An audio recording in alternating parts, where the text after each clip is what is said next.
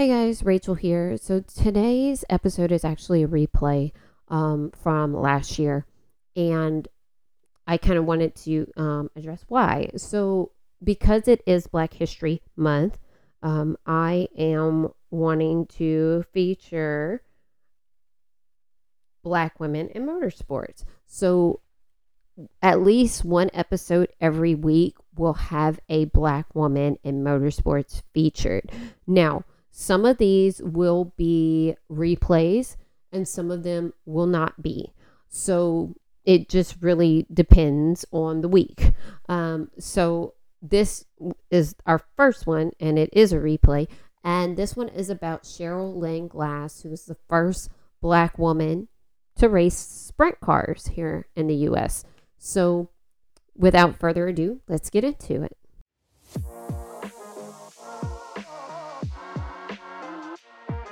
Welcome to Racewife Unfiltered, hosted by your favorite bougie racewife, Rachel Thornhill. Every week, she shares stories of her life as a racewife and other women in motorsports, giving them a platform so their voices can be heard.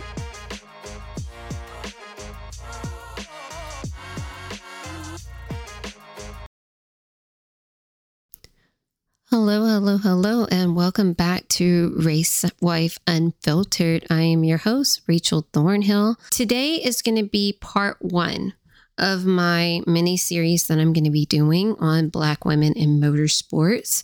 So, obviously, I thought about that I should do this one, one with it being Black History Month, but also because most people don't know about any black women in motorsports period right? So i feel that they are extremely underrepresented. And um, unfortunately in this one the lady is no longer here so she cannot share her own story. So i felt that you guys would get her story through me. Um, i'm there is so much information on this woman that obviously I wouldn't have been able to talk about everything in her life because uh, this would make for extremely long podcasts. So I'm doing what I can. That doesn't mean that this won't be long, um, but it's not going to be as long as what it could be.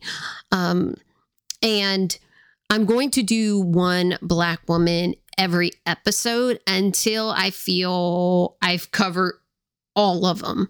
Um, I didn't want to stick a bunch of women in one episode because I feel that that's not going to do their stories justice. Um, I want to be very thorough. Um, I, I've done research on this woman. I made I want to make sure that I tell her story to the best of my ability, and I don't want to take time away from telling her story to be able to make room for other people within the podcast. So that's why I'm only doing one woman per podcast episode, right? So without further ado, um, here is the story about Cheryl Linn Glass. So, Cheryl Linn Glass was the first female, black female sprint car driver. Okay. So, she was born in 1961 in Mountain View, California. Now, guys, you got to think about the time period that we're dealing with. 1961, okay? You've got to remember she's going through segregation, desegregation, you know, civil rights movement, all of that, right? So you got to take that you need to put that in your mindset when you hear her story because you know she's she's dealing with some really big hardships right um, when it comes to being a black person in america so um, she grew up so she grew up mainly in the seattle washington area up that way um, so at the age of nine, she started driving quarter midgets. So um, for anybody that's not aware of what quarter midgets are, they're more like go karts. Um, but so that's what she was into at the time. So she was a part of the Washington Quarter Midget Association um, at Everett's champagne field near and guys look i'm not from washington state. If i pronounce these cities wrong please correct me if you know. Um you can just you know correct me. Just tell me on facebook twitter Instagram, wherever, just let me know if I'm saying these names wrong. So this place is called, I'm hoping, it, Mukil, Mukilto. I'm I'm hoping I'm saying that right. Um, it is M U K I L T E O. Her first year competing, she was the first female named Rookie of the Year. So, I mean, y'all, in her first year, she dominated and she had never been in a in any type of racing vehicle ever. At nine she just dominated and became rookie of the year. So in 1977 she was she was 15 okay? She wanted her goal to be that she would strive to compete and win the indy 500 so the reason why she was so adamant about that was because in 1977, a woman by the name of Janet Guthrie, she um she was th- the first woman to compete in the Indy 500 at that time. So let's just say that she wanted to do it too, right? But the difference is obviously Janet didn't win. But Cheryl was determined that that she was going to be the woman to do it, okay? Um, but this meant that she was going to have to get way more serious about getting more seat time on asphalt, right, to make that happen. So she graduated from high school.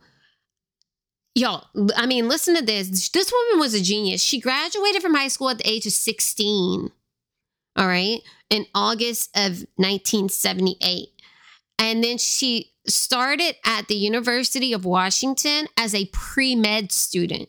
And then she switched to engineering which doesn't surprise me that she switched to engineering because of her parents background. So her mom worked for boeing all right so, for people that don't know what Boeing is, that's it has to do with jet planes, right? Airplanes. So, her mom had an engineering background.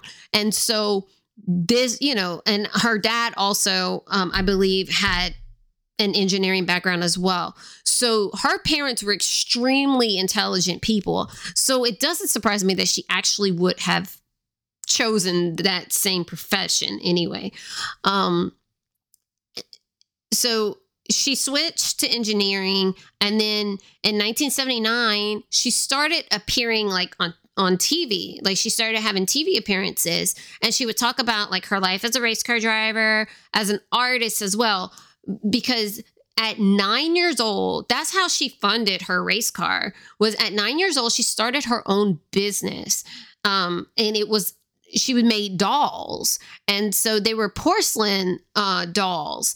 And so she would sell them. She would sell them in you know like at fairs at you know different places and markets things like that. And so from the money that she made in her business on top of the money that her dad gave her that's how she was able to race so she partially funded her own her own racing. Um and then after that, after she had been racing the quarter midgets for about nine years, she switched from the quarter midgets to the half midgets. And then she, when she was 18, which was in January of 1980, she pretty much was like, okay, I've got to, like, she wanted to become a pro racer, like, um, then and and really get serious about it. So she formed her own racing team. It was called Glass Racing which at that time was the only black owned professional auto racing team at the time. Um, and you guys got to remember, this is a huge thing. I mean, you know, this woman is breaking down barriers. Like, I mean, she is like, she's just doing things that have not happened. Like, she is paving the way, right? So she was the president, the driver, and the co owner. So her dad was the other owner. Um, and he was the vice president and the general manager. And also, he was a mechanic on her team. And her dad was not a mechanic. Her dad self was self-taught. Um, he so he taught himself to work on her car. So um, and then the other person that was a part of her team was her soon-to-be first husband. Um, his name was Richard Allen Linwall, and he was the crew chief and head mechanic. So her quarter midget uh, record was impeccable. Like, I mean, when I say this woman dominated, she dominated um there. She i mean her award collection was extremely impressive. So she had over 250 trophies 300 ribbons and she had all these other awards. Like pretty much whatever she could get an award in she she tried her hardest to get so i mean she was a major overachiever uh, but she did it right so she held six track records in several state and regional championships in, in Washington. And she was nicknamed the Lady and Lady Glass. So that's what she mainly went by. So after she had dominated the quarter midget world, right? I mean, there was some, she needed to move up to the next big thing. Well, because the Indy 500 was still her goal, but she knew that she couldn't take the traditional route of trying to um, go to the Indy 500 because she lacked sponsorship and she still needed more driving experience, right? Because she had only been doing quarter midgets. So her next tackle was sprint cars. All right. And sprint cars in the Pacific Northwest, that's part of sprint car country. Like you know there there's enough people running sprint cars up there for her to be able to race like on a regular basis. So what she did was she dropped out of college after two and a half years of being there and so she could drive full time um, in the sprint cars. So her sprint car racing journey began at once again guys i don't know if i'm saying this right but it's Skagit so S K A G I T. I'm hoping it's Skagit, but it might not be. Speedway and Mount Vernon. So Mount Vernon is about 60 miles north of Seattle. Um, and that's just to get, give you guys like a roundabout area, like approximate area of where of where that is because honestly I didn't know where that was either. Um in Washington state all I know is literally Seattle. Like that's the like that's a major city. So like that's about all I know. Um so that so that kind of helps, I guess, for people that are not um familiar with that area. Um and she was the first black woman sprint car driver in that speedway's 26 year history at that time. Now, um, I do not know. I did not research that, and maybe I should have but I do not know if Skagit Speedway is still open.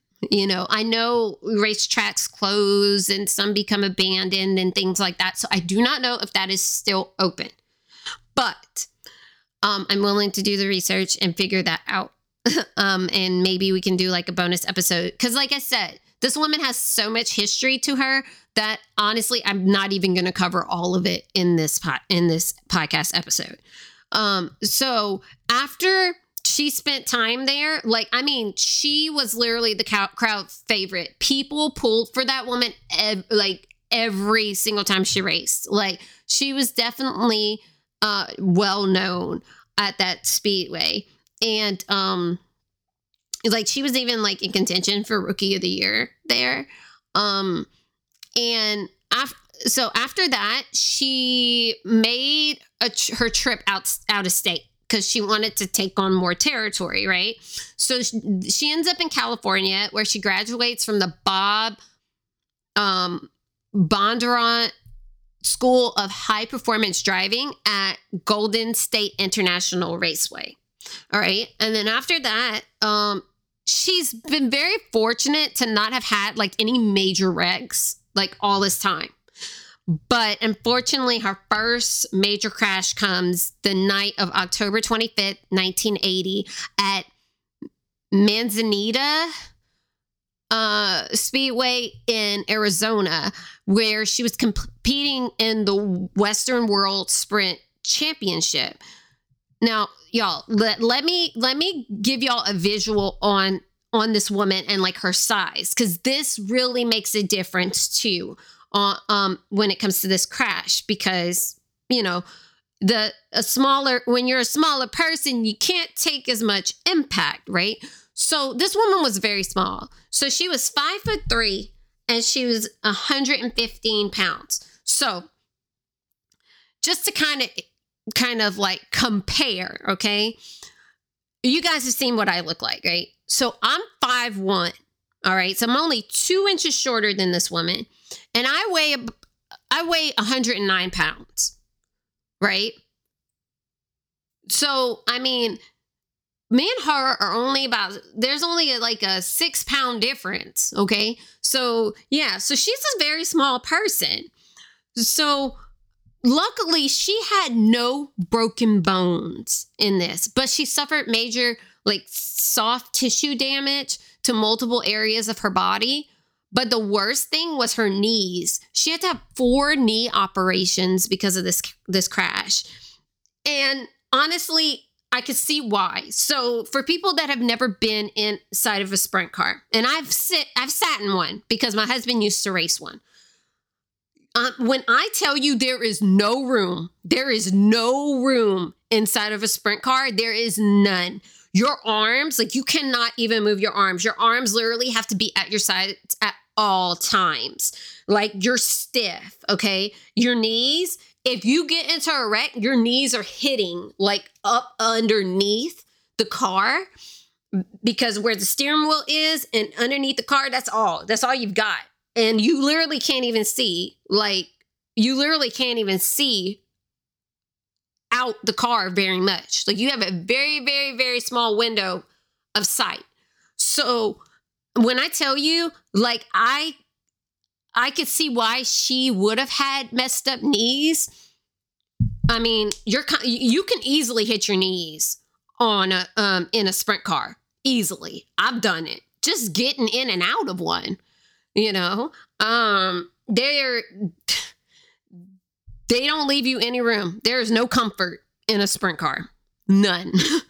um so the so right there like this is where she mentioned like I I'm paraphrasing what she said, but when y'all hear this, this type of crash, it sounds scary as fuck. It really does. All right. So she mentioned that the crash happened due to the back end of her sprint car getting loose and she hit the wall. Now, once again, for people that are not aware of how sprint cars are, they're so light and like, I mean, and they're going extremely fast. We're talking about some of these sprint cars, depending on what size she was running, I don't know if she was running a full size or not. Um, they didn't, they didn't, they didn't explain that. So, but no matter what, these sprint cars, some of these sprint cars are going, you know, over 100 miles. They're going over 100 miles an hour sometimes, especially in the straightaways. Um, hitting the wall at that type of speed can do some damage. But also at the same time, if like her, if the um, if the gas like gets stuck or anything like that, sometimes these sprint cars can climb the they can climb the the fence. They don't they don't always just when they hit they stop. That doesn't always happen. And so that's what happened with her. It ended up climbing a 20 foot fence, and the car started rolling along the fence and it flipped 13 times. Then it dropped back on the track and tumbled in over in. All right. So, I mean, that's a lot to go through. And then she's such a small person, right? So she's being tossed around in that car like that. Um, but luckily, and that tells you she's a hell of a hell of a woman she did not let that crash deter her from from racing. She kept going. You know, and some people wouldn't have walked away. They would have walked away from racing completely after that happened.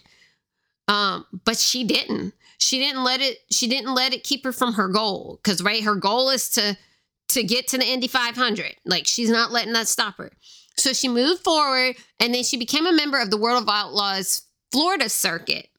Okay. Um, and then in, in 1981, she was up for the Northwestern Sprint Car Association Rookie of the Year award, and she won. She beat out Al Unser Jr. for it. So, I mean, guys, you know, um, that's a big name. That's not a small name. That's a big name And you know, in the sprint car community. So, yeah, so she was definitely making a name for herself, right? She also started to get some sponsorships finally, you know, some brand deals. So she had um, Olympia Brewing Company and Elegant Eyewear, a Seattle based eyeglass designer. They decided to, you know, to put their money into her racing career and support her.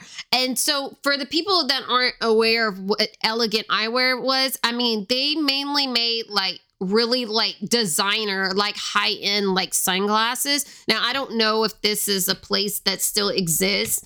Um, but the thing is with her, so Cheryl was a model. She went to modeling school and all that stuff. And she was even on like spreads. Like she was on Ebony, she was on Essence, she was on Jet, she was on um a bunch of different um magazines and for people that are not uh, aware of like Jet or Essence or Ebony, these are black owned magazines. So, um, just putting that out there because some people might not know what those magazines are, but those are those are uh, black owned magazine companies, and she was on like some of their covers or they she was inside their spread like doing modeling and things like that. So um so she was well known in the mo- in the modeling industry as well. And so that they they felt that putting the two together um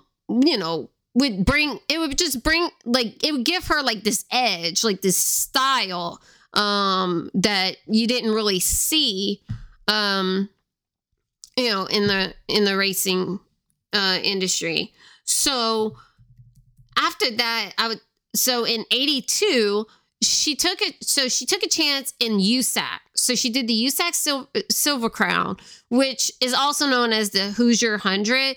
So she was able to do that um, because she was given the opportunity by Charlie Patterson. He was the owner of Patterson Drive Shafts.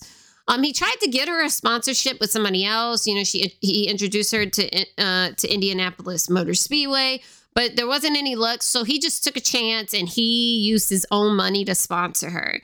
Um, and then the silver silver crown car that he built for her um, actually was put into the Racing Hall of Hall of Fame in um, in Knoxville, Iowa. Uh, so for people that are not familiar with uh, uh Knoxville, Iowa, um, this is kind of deterring away from this uh, um, this episode a little bit from her story. But uh, Knoxville, Iowa is extremely known um, in the sprint car community. So you have Knoxville Speedway that's up there. And when I say that that place is literally like one of the biggest tracks for sprint cars, it is. And and I mean the way that that track is built and how it's maintained is some of the best racing that you will ever see. Um, because you have the Knoxville Nationals up there. And to be honest, that is on my bucket list. Like I want to go see that shit so bad, right? Um because I'm telling you, like when you've seen sprint cars race, it's an amazing experience, but I have heard and most people here that that is the uh, like epitome of of sprint car racing. Like once you have seen the Knoxville Nationals, nothing else compares.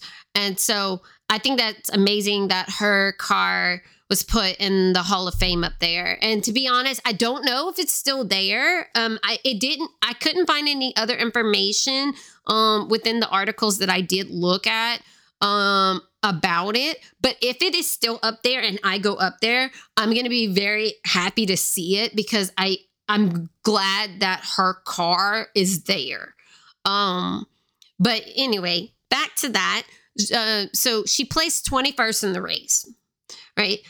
And and after the race, she was asked by media, okay, if her being a black woman in racing was a hardship or if it was helpful, like whichever one. And this is a direct quote from her, okay? This is what she said both. Women aren't supposed to be sprint drivers, and most men really haven't liked me. Now, this was put in quotes. It says back in the Northwest. So she was talking about the men that she raced with back in the Pacific Northwest. She wasn't talking about anybody else. Um, just to give context, because there, I'm guessing she never said that in her quote, but they put that in there for context. Um, their attitudes have made it very difficult for me to race, but I've been accepted around the professional drivers. I was brought up to be very open minded and never looked at as ne- never looked at it as I was black and couldn't do it. I'm determined to prove I can handle it. So she ended up racing like other events throughout her career. You know, one of those things being the Can Am um, Sports Club series. Uh, also, she did other things as well. So she had business affairs that she had, and then she also did a lot of political activism. Once again, guys, you got to remember this is not, I mean, this was the early 80s, but she was still doing a lot of things um, when it came when it came to race, you know, when it came to um, oppression and things like that. So you got to you got to think about that too. Um, and unfortunately, her doing that, even though what she was doing was right, you know, um, it does eventually in her story lead.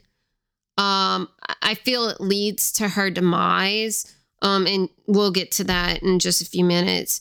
So she so she was also recognized for for her activism and then her business affairs. She co-founded an, an engineering program with her father.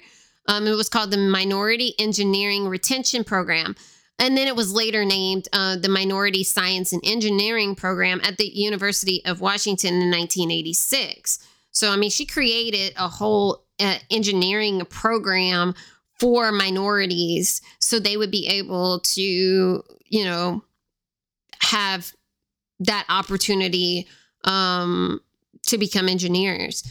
And then in June, June 17, 1987, she was honored at the Candace Awards at the Metropolitan Museum of Art in New, New York as a trailblazer.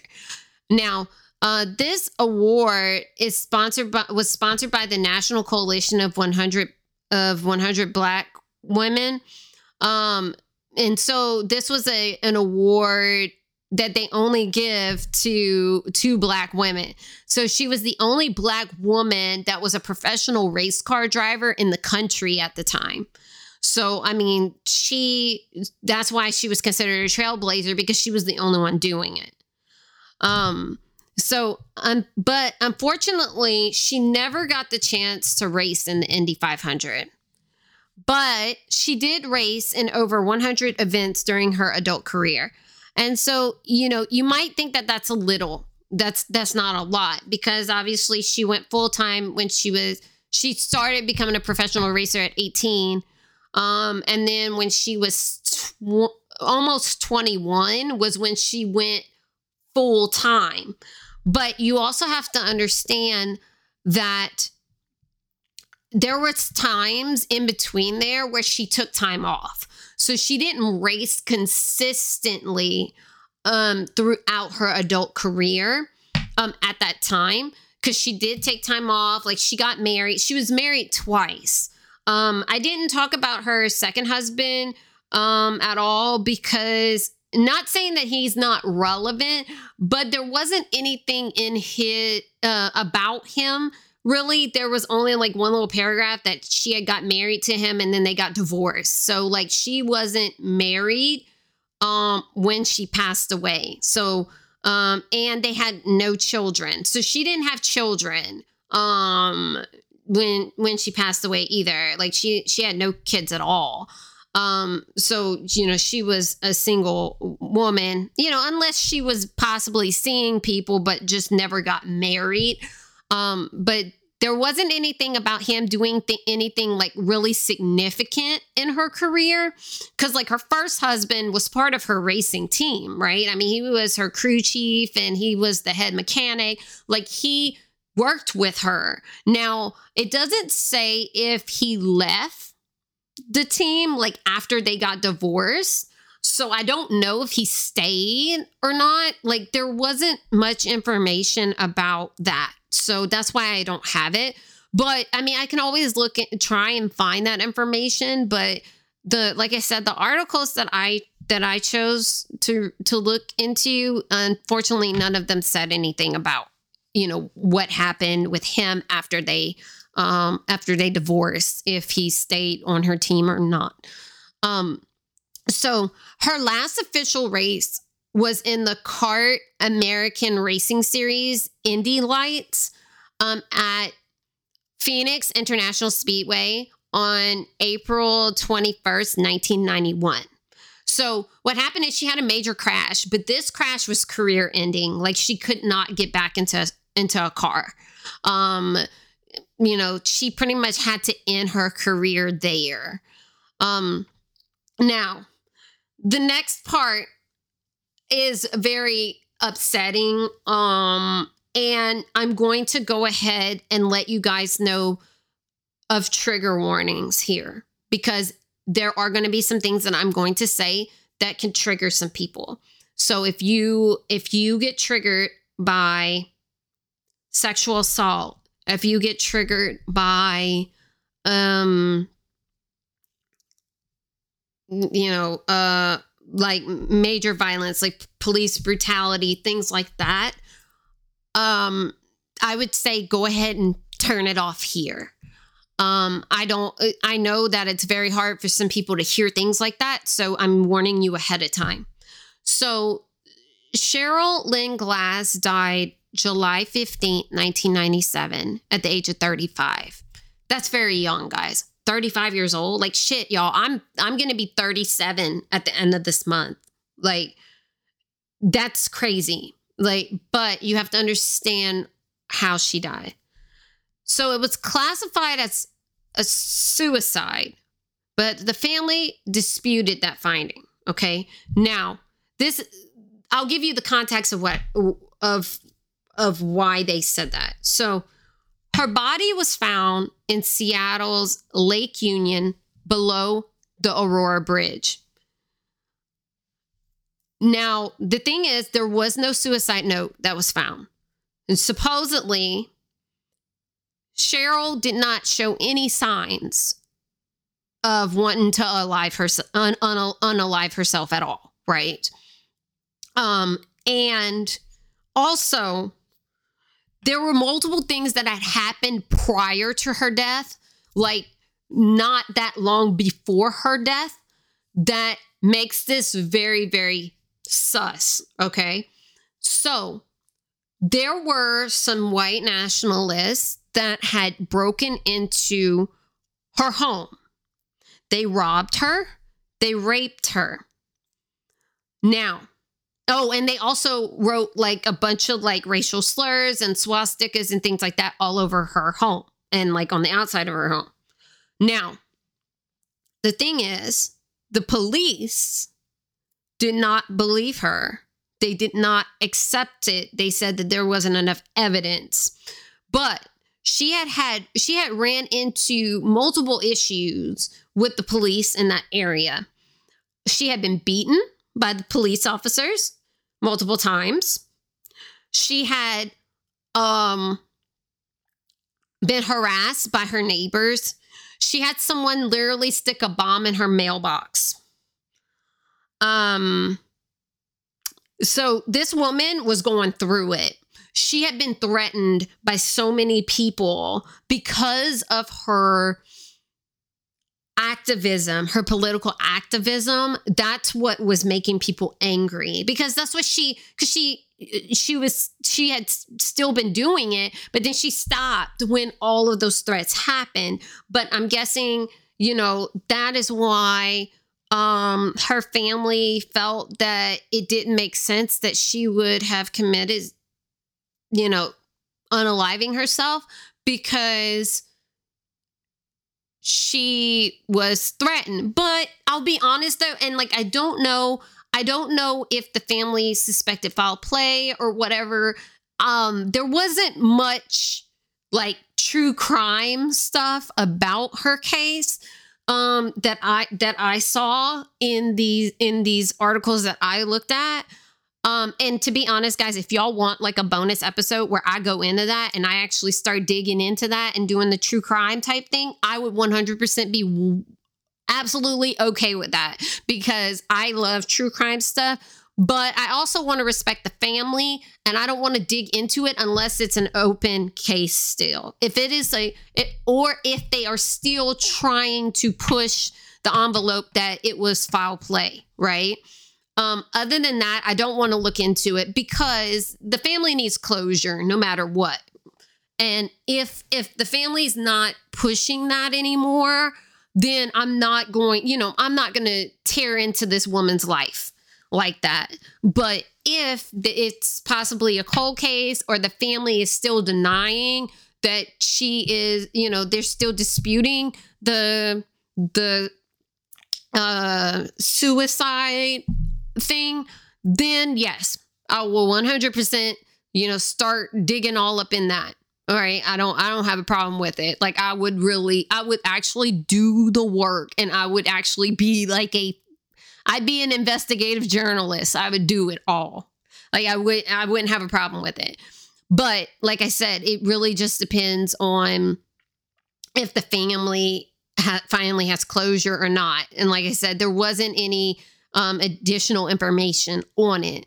So I'm hoping that they got their closure. But if they didn't, then I'm hoping that there, if it's not me, that it's somebody else that's out there that's willing to look into this woman's case and and hopefully bring light to what truly happened to her. Um, because it's sad that she died at such a young age. Um, and obviously it wasn't from natural causes. So, you know, I feel that I don't know if her soul's at peace or not. And and y'all know that I'm a pretty spiritual person. So like I I really hope that her soul is at peace. But I mean we don't really know. Um we don't because we don't know if if she is at peace or if she isn't. Um but either way the lady's legacy lives on and she will not be forget forgotten like i'm not going to let people forget that's why i made this is that's why i created this episode that's why i wanted to talk about her because let's be real. I didn't even know about this woman until un, until two days ago, right? Like literally two days ago, like I found out about her because I was actually looking. I knew that I wanted to do um a mini series on black women in motorsports because I didn't know if there were any. I'm being honest. Like, I did not know if there were any because I was like, well, you never hear about any. So I wasn't sure if there were any to begin with. And, but I'm glad that I did this because Cheryl Linn Glass was the first one that showed up. Like, when I Googled black women in motorsports, she was the first person that showed up. Um, and I ended up, so I'm going to mention um, the articles that I that I found. So the article that actually I found first was on females in motorsport.com. It was on their website. Now, females in motorsport.com is a very has a very large following. If you follow them on Instagram, which I do. I follow them on Instagram. Um and I actually reached out to them um, because I would love to collaborate with them. Uh, they mainly handle F1. Um, they don't really talk about any other women in other motorsports. Um, and it's and it's this is there's nothing wrong with that. It's just that they they specialize in F1 um, because they have connections in F1. Um, I believe the the owner of Females in Motorsport actually works for an F1 team, or like she does media um, for F1. So she has those direct connections, right? And so it makes sense. Um, but they don't really cover much of any of the other motorsports. And so I reached out to them to possibly see if I could collab with them and maybe like offer some guest posting, you know, where I give them information on some other, like some female drivers in other motorsport areas, you know. Um, you know, I haven't heard back from them, but that's okay. You know, I know they're busy. Like, I'm not even tripping. And even if they didn't want to collaborate with me, that's okay. You know, I mean, you got to be okay with hearing no sometimes, right? Um, but I got that's how I found out. But the the article that she was on on there, it was actually a multiple black women that were on there. It wasn't just um it wasn't just her because it was one blog post but like multiple black women on it. So it was pretty long but it wasn't there wasn't a ton of information on her because obviously they had to separate it between multiple black women. So um and they and that came it came out last year so i was like well i need to find some other information and luckily they had a backlink um, to an essay that was written by a lady named Linda Holden Givens. Um, and it was on historylink.org. And um, supposedly she, um, this, this essay that she wrote on, um, on Lady Glass was due to like the Seattle Office of Arts and Culture in Kings Count in King County had a lot to do with her essay. I'm guessing they must have provided her a bunch of the information and all of that, and which is great. I mean, I'm glad that um the the Office of Arts and Culture out there is is wanting her story to be heard. Um and so she wrote that um and then um, and I got a lot of information from from her essay. I mean, her essay had so much information. Like it was, it's to the point where I couldn't take every, like I couldn't even pick and prod through all of it because she had so much information about her. Um, and so that's where some of my information came from. And then also uh, on Hemming Hemmings.com, um, a lady by the name of Francesca Steele, she wrote an article about Lady Glass as well. And so I took some of the information that she had um, as well to create this podcast. So I will be including all of those links um, in the description, in the social media posts that I make, all of it.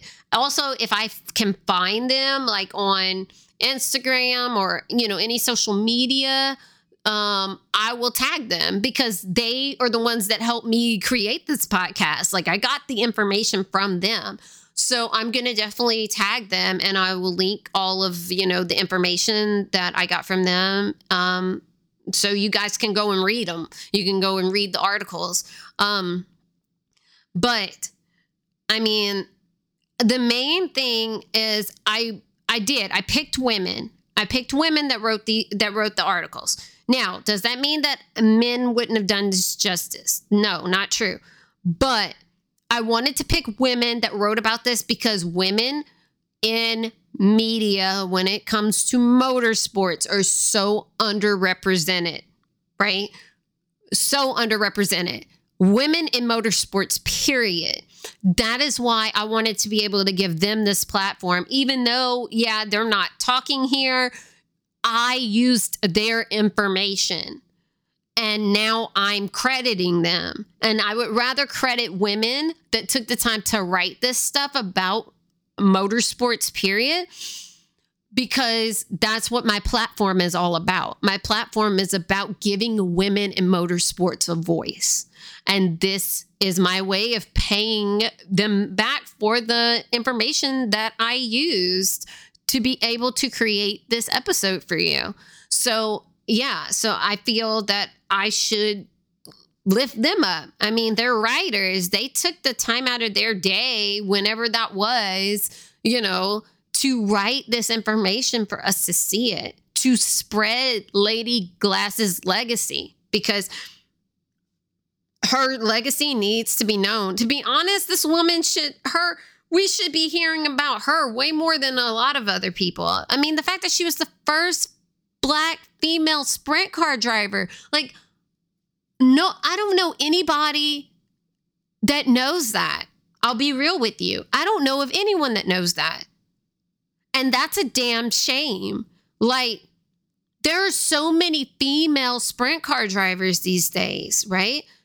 And even though she might not have been the first female sprint car driver, she was one of the first and she still paved the way. And she definitely paved the way for women of color that want to be sprint car drivers because she was the only one at the time. And she did it at a time where it was very dangerous for black people in general in America because I mean you got to remember segregation was you know was a dangerous time and then even whenever you know desegregation happened you know with the whole in, you know integrating the schools and stuff it was still a very dangerous time and so you know she did this all while living through the civil rights movement and and everything. And so yeah, I mean, we've got to give props where you know where they're due. And this woman went through it and she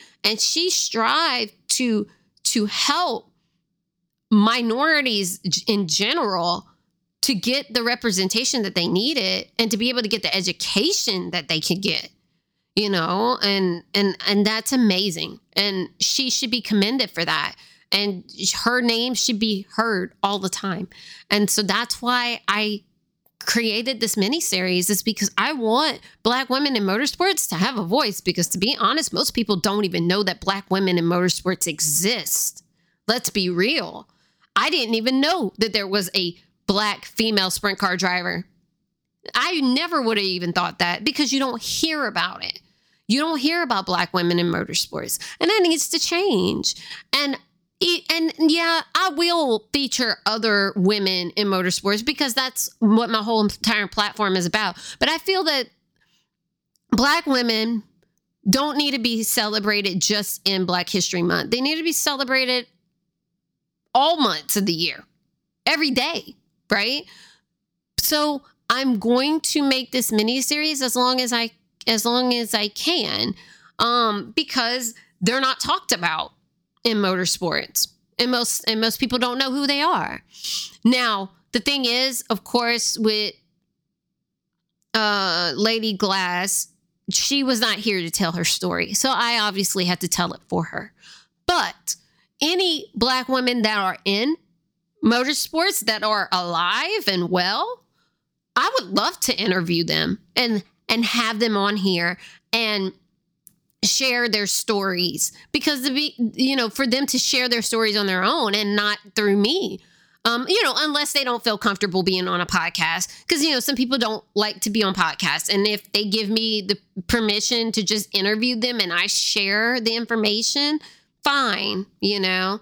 I mean, that's fine too. Um, so whichever way they want they want to do it, whether it's just me um, talking and I'm just presenting all the information from their story, or if it's me me and them speaking together, you know, and I'm talking to them and interviewing them. So it really just depends on, you know, what they want to do. But I definitely want to do more um, on the women that literally paved the way. I mean, you know, they're we don't hear about them, and I feel that they need to be celebrated. Okay, guys, so that's it. I hope you enjoyed uh, that episode, whether it was your first time listening to it or if it was a replay for you as well. Um, and honestly, re-listening to old episodes of mine, like it, it really, um, sometimes they're cringe, but sometimes they're not um, because it really shows how much I've grown as a podcaster. Um, just how the way that I speak now compared to what I did back then. Um, but I definitely was very passionate about um, Cheryl's story uh, because it was something that most people don't know about. And also, um, it was a very sad story as well. Um, I hate that her life ended so early, um, and she could have possibly done way more in the sport than what she had already done. Um, and it was very unfortunate that um, that even though it's considered a cold case, um, it feels you know someone took her life, um, and you know that's just not fair to her or her family to have and, and for them to be able to have peace. So, um, so yeah. Besides that, guys, um, on a lighter note, because obviously that was a really sad thing to talk about. Um, if you guys are loving the content still, definitely make sure that you rate and review the podcast um, on whatever platform you guys are on um, because that helps more people see the podcast because the algorithms when it comes to podcasts are weird and rating and reviewing it helps push it out there for more people to find it so definitely do that um, you can rate on Spotify only, and well, you can ask questions too. There's Q and A on um, Spotify as well, um, and then you can um, rate and review on Apple. I'm not sure about other platforms if you can do any of that, but if you can, go ahead. Um, and definitely share the podcast with others if you um, if you choose. So that's it for me, guys. Until um, until Wednesday if you're a VIP, or on Thursday um, if you're finding it on social media. Take care. Go out and re- uh, manifest your best lives. And I will see you guys later. Bye.